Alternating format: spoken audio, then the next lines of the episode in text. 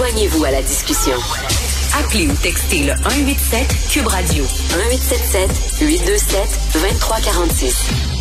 Alors, vous connaissez Michel Roche, je lui parle de temps en temps. Il est professeur en sciences politiques au département des sciences humaines euh, à l'Université de Chicoutimi, spécialiste de l'URSS et de la Russie. Monsieur Roche a publié un texte que je vous conseille de lire dans la section Faites la différence. Euh, allez sur le site Internet du Journal de Montréal. Donc, euh, sa lettre s'intitule À l'aube d'une nouvelle ère de catastrophe avec un point d'interrogation. En fait, il pose la question, est-ce qu'on s'en va vers une prochaine guerre mondiale? Monsieur Roche est avec nous. Bonjour, Michel Roche. Oui, bonjour. Euh, vous avez certainement euh, vu là que Madame Freeland qui euh, lorgne pour un poste à l'international, je pense qu'elle aimerait bien être secrétaire générale de l'OTAN. Elle est allée à Washington et elle a dit il faut que les pays occidentaux fassent un bloc euh, pour s'opposer au bloc qui est en train de se former de l'autre côté entre la Chine, la Russie, euh, euh, l'Iran aussi, qui sont en train de faire bloc. Donc, on dirait là qu'on s'en va, selon Madame Frieden, vers un, genre de nouvelle guerre froide finalement entre les pays dits libres et les pays du, bloc communiste ou islamiste. vous en pensez quoi? Ben, je, je, je, dirais ben, d'abord d'abord qu'il n'y a pas il y a pas de bloc euh, communiste comme tel parce que bon la, Chine euh, bon c'est un parti communiste oui qui est à sa tête sauf que les rapports sociaux en Chine sont sont, sont beaucoup plus capitalistes que euh, communistes. Alors oui on pourrait parler d'un bloc disons autoritaire. Oui par rapport à, un bloc, disons, euh, libéral. Mais euh, ce que j'en pense, c'est que euh, ce n'est certainement pas cette cette façon de voir les choses de la part de Christophe Freeland qui va apporter un remède aux problèmes qui se posent. En fait, j'ignore personnellement s'il existe un remède à, tout cela, à, tout le moins pas un remède là qui proviendrait comme ça là, de, la part des, différents gouvernements dans le monde. Là, je, crois beaucoup plus que les, les peuples, à la limite, pourraient euh, apporter euh, des euh, solutions. Mais, mais c'est ça ce qui se produit dans l'histoire, c'est que il arrive toujours un moment où une puissance hégémonique, dans ce cas-ci les États-Unis évidemment, commence à être défiée par des puissances montantes. Ça arrive toujours, euh, ça s'est produit euh, à une époque euh, qui nous a donné la, la, guerre de 30 ans au 17e siècle. C'est arrivé à l'époque de la montée de la Grande-Bretagne et du déclin de la France avec la Révolution française. Ça a donné l'équivalent d'une guerre mondiale à l'époque, là, avec mmh. Napoléon. Mondial, évidemment, dans ce temps-là, c'était plutôt européen. Là. Et, euh, la même chose, le déclin de la Grande-Bretagne avec la montée d'autres puissances qui mènent à la Première et à la Deuxième Guerre mondiale. Alors, on est dans une situation de ce point de vue-là qui rappelle euh, ces périodes-là, et ces périodes-là sont toujours les plus dangereuses pour l'avenir du monde parce que la puissance hégémonique n'accepte pas son déclin et les puissances montantes, elles, veulent avoir leur place et, leur mot à dire dans la gestion des affaires mondiales. Et euh, vous savez, pendant la Deuxième Guerre mondiale, euh, on disait que l'Occident le, était en déclin. Euh, et c'est pour ça qu'il y, y, a des, des, des régimes qui représentaient l'avenir, la jeunesse, les régimes fascistes en Italie, en Allemagne, la puissance russe qui montait. Est-ce qu'on s'en va vers ça pendant que l'Occident se déchire entre l'extrême droite d'un côté, les woke de l'autre, en face, En Russie, en Chine, on se pose pas trop de questions. Il n'y a pas énormément de critiques internes. Là. Ce sont des. Ben non, euh, oui. Euh, euh, effectivement, c'est vrai que c'est présent dans, le discours. Poutine, par exemple, en parle de ce déclin, se moque, disons, de, certains courants idéologiques qui se manifestent dans nos sociétés. Alors euh, tout ça, tout ça est euh, bien vrai, mais euh, il y a quand même des mutations sociales derrière tout ça qui sont qui sont plus fondamentales. C'est pas toujours visible à l'œil Nous, ce qu'on voit, c'est les effets de tout ça. Mais on doit penser, par exemple, au changement technologique et à la mondialisation. Ça entraîne d'un côté une hausse de la productivité, on produit beaucoup plus de richesses, mais d'un autre côté, ça augmente l'insécurité chez les classes moyennes inférieures, euh, chez les classes populaires. Et ça, effectivement, ça nourrit le populisme, ça nourrit les droites radicales. On peut prendre l'exemple de la Russie. C'est au nom de la démocratie qu'on a euh, mis de l'avant, quand le régime soviétique s'est effondré, une thérapie de choc. Et euh, cette thérapie de choc euh, s'est traduite par une, oh, une baisse catastrophique du niveau de vie, euh, de l'espérance de vie. par exemple, l'espérance de vie des hommes a baissé de 5 ans en l'espace de 5 mmh. ans, juste pour mesurer.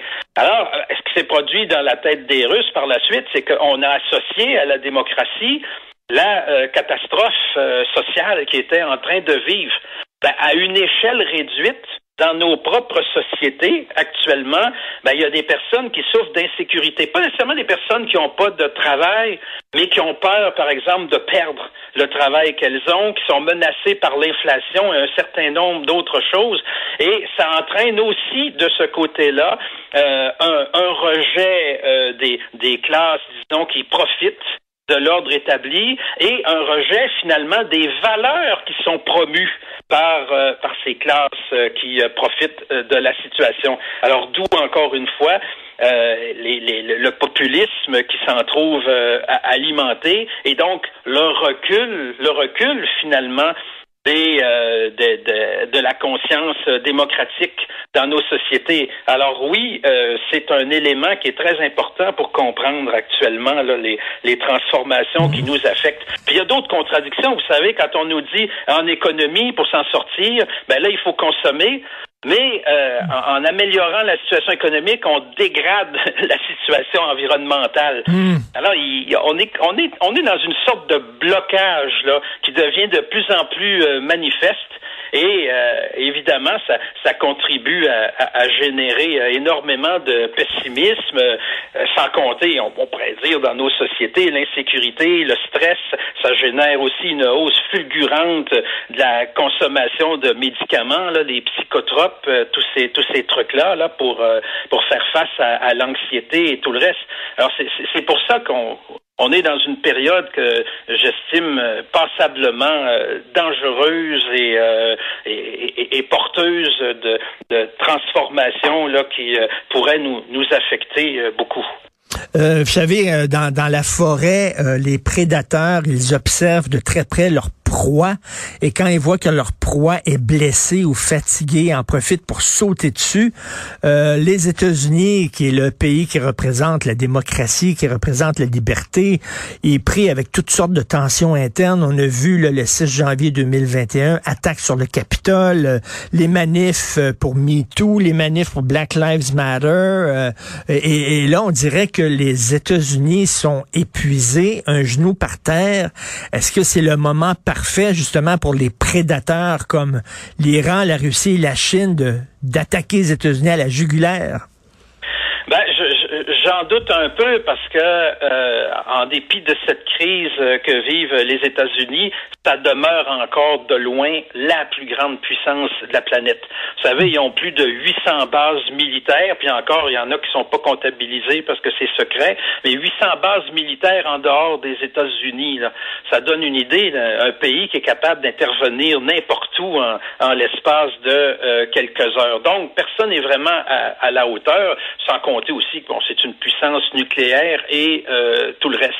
Mais euh, il, il va de soi que s'il fallait par exemple, que la guerre civile prenne aux États-Unis, le, le, le, monde basculerait. C'est hmm. certain. Euh, j'ai même envie de dire que actuellement, le plus grand danger euh, à moyen ou à long terme euh, qui nous guette, c'est précisément la situation qui est en train d'évoluer rapidement dans, la mauvaise direction aux États-Unis même. Et un, pays qui se trouve en crise euh, peut être, euh, surtout s'il est puissant, peut être porté davantage euh, à commettre des agressions envers d'autres. Alors donc, pour comprendre un peu là, les rapports avec la, la Russie dans tout ça, ben, n'oublions pas qu'au départ, ce sont les États-Unis qui se méfiaient de la remontée de la Russie, qui ont voulu justement profiter de la faiblesse du pays dans les années 1990 pour faire progresser l'OTAN. en allant jusque en Ukraine. Et ensuite, ben évidemment, ça, ça s'est retourné puisque euh, c'est la Russie, euh, dans un, geste absolument euh, inacceptable, qui a décidé de contrer cette, cette propension-là en attaquant son pays voisin. En, dans, pendant la Deuxième Guerre, il y a eu la formation de l'Axe. Hein, c'est euh, bon le Japon, euh, l'Allemagne, l'Italie euh, en guerre contre les démocraties. Là, on a appris que les drones utilisés par l'armée soviétique contre l'Ukraine étaient de fabrication iranienne? Est-ce que est-ce qu'on est en train de voir une formation de, de nouvel axe qui serait Chine, Iran, Russie? Ça fait penser au film de Batman. Vous savez, quand les, les ennemis de Batman, le Joker, le Double Face et le Riddler euh, se, se, ligue, se ligue tous contre un même ennemi, là. Est-ce que c'est ça?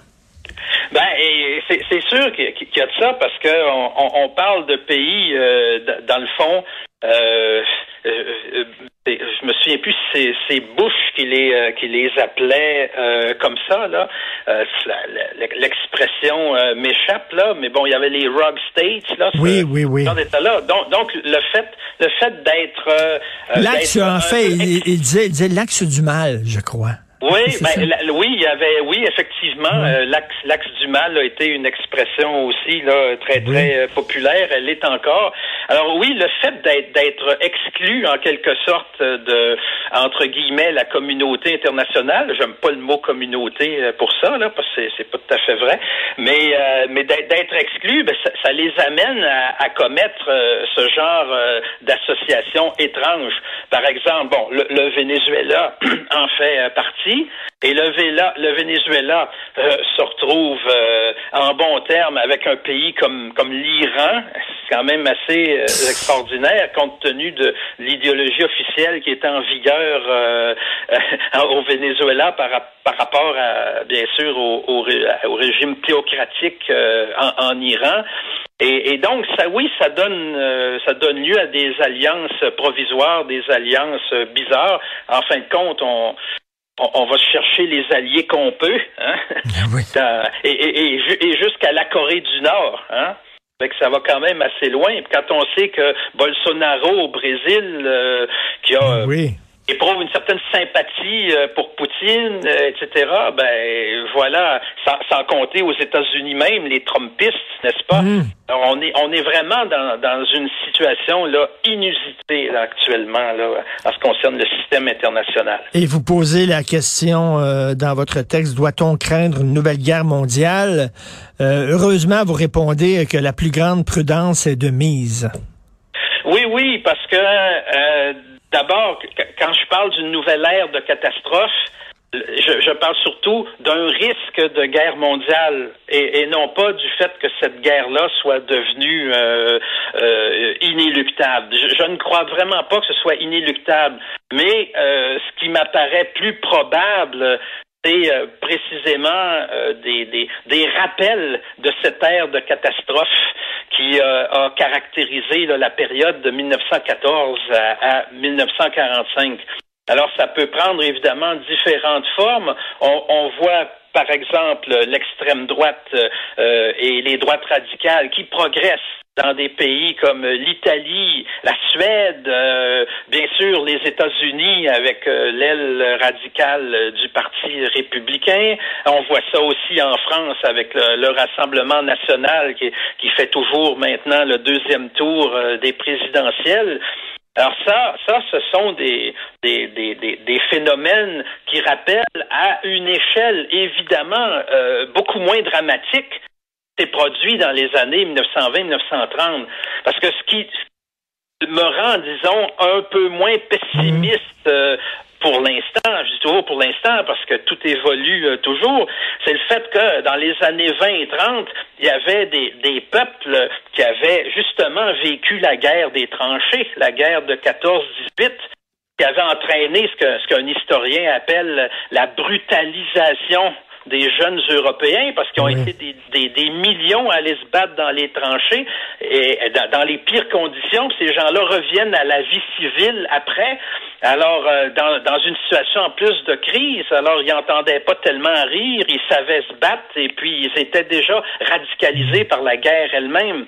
Donc euh, ça, ça, ça a permis la montée du nazisme euh, et du fascisme euh, en Allemagne et en Italie. Et là, bon, on peut quand même pas dire qu'à l'heure actuelle, nos populations sont radicalisées à ce point. Alors c'est pour ça que je dis qu'il y a des éléments qui nous rappellent cette période période-là à une échelle, euh, bien sûr, euh, moins, moins, dramatique. Et donc, euh, ce n'est pas si inévitable que cela, mais il vaut quand même la peine de se poser la question, d'observer ce qui se passe, parce que dans le cas, il y a quand même des phénomènes nouveaux qui n'existaient pas à l'époque, là, comme la, la, crise climatique. Là, c'est, quand même assez assez important comme comme oui, éventualité. Et la crise migratoire aussi, avec tous les problèmes sociaux que ça peut amener dans certains pays. Mais bref, c'est pas du copier-coller de ce qui s'est passé dans les années 30, euh, heureusement. Merci beaucoup, Monsieur Michel Roche, professeur en sciences politiques au département des sciences humaines à l'Université de Chicoutimi. Merci. Bonne journée. Au revoir. Au revoir.